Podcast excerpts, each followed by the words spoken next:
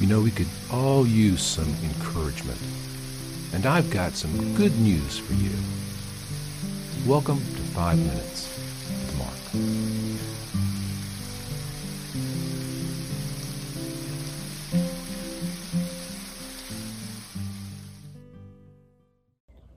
Greetings, fellow travelers, and welcome back to Five Minutes with Mark.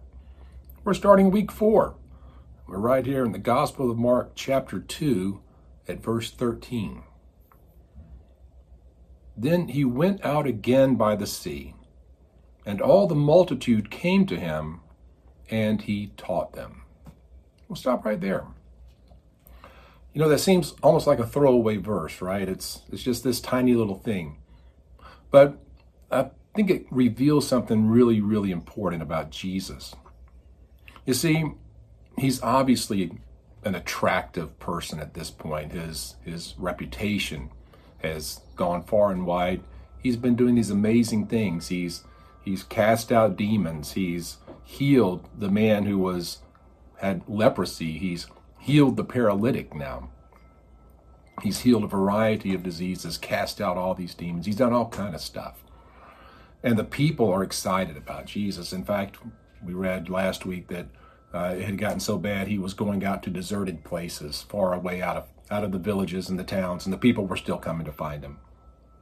And so he's in Capernaum, and he goes back out by the sea, and he's teaching them. And it's interesting because it says that all the multitude came to him. People came from everywhere. And he taught them. Did Jesus care where they came from? No. Did Jesus care what their background was? No. Did he care about what they had to offer to the community? Well, no. The ones that came are the ones that he taught. And I think that's something that we need to understand, and, and we're actually going to see as this passage uh, continues on. That Jesus is going to begin breaking the rules. Because the rules of society say that, you know, you teach those who are the ones that are likely to, you know, continue your mission. You have disciples. And Jesus has disciples. He's remember he's called the four brothers, you know, Andrew and Peter and James and John. And he's going to call some more here shortly and he's got others that are following him that he hasn't named and handpicked as his inner circle yet.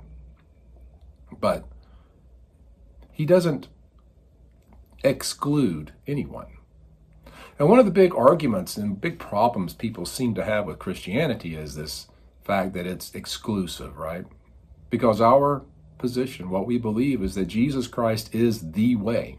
He says in the Gospel of John, I am the way, the truth, and the life. No one comes to the Father except by me. And that seems to be an exclusive statement. But I would say that the truth is, Jesus is incredibly inclusive. Whoever came, he taught. Whoever came, he healed. Whoever came, those who were interested, those who were attracted to him, he gave of himself to them without questioning their motives, without questioning their backgrounds, without questioning their value. Because they all had value. And I think that's a really important thing for us uh, in the world that we live in today to understand that every single person out there, every person that you drive past on the road, every person that you stand next to in the store, every person that is in a classroom or an office or a building or a theater or a sidewalk was created by God, the same God that created you and me, and is loved by God with the same passion that He loves us. Some have been attracted to Him, some have found their way to Him, and our lives have been transformed by that. Others, others might just be curious. And what would be worse than to have someone who's curious about Jesus come in and then feel excluded? No. as many as came, those who showed up, Jesus gave of himself to. And as followers of Jesus, as the body of Christ, as the community of faith, I believe that is one of our prime functions, one of our missions, is that whoever is attracted, whoever walks through the doors of our church, whoever steps into our lives, whoever begins asking the questions, why do you believe this? We owe it to them to share our story, to share our faith, and to invest in them, no matter what they have to offer financially, emotionally, spiritually, or any other way. The multitudes showed up, and Jesus taught them. Can we do any less? See you next time.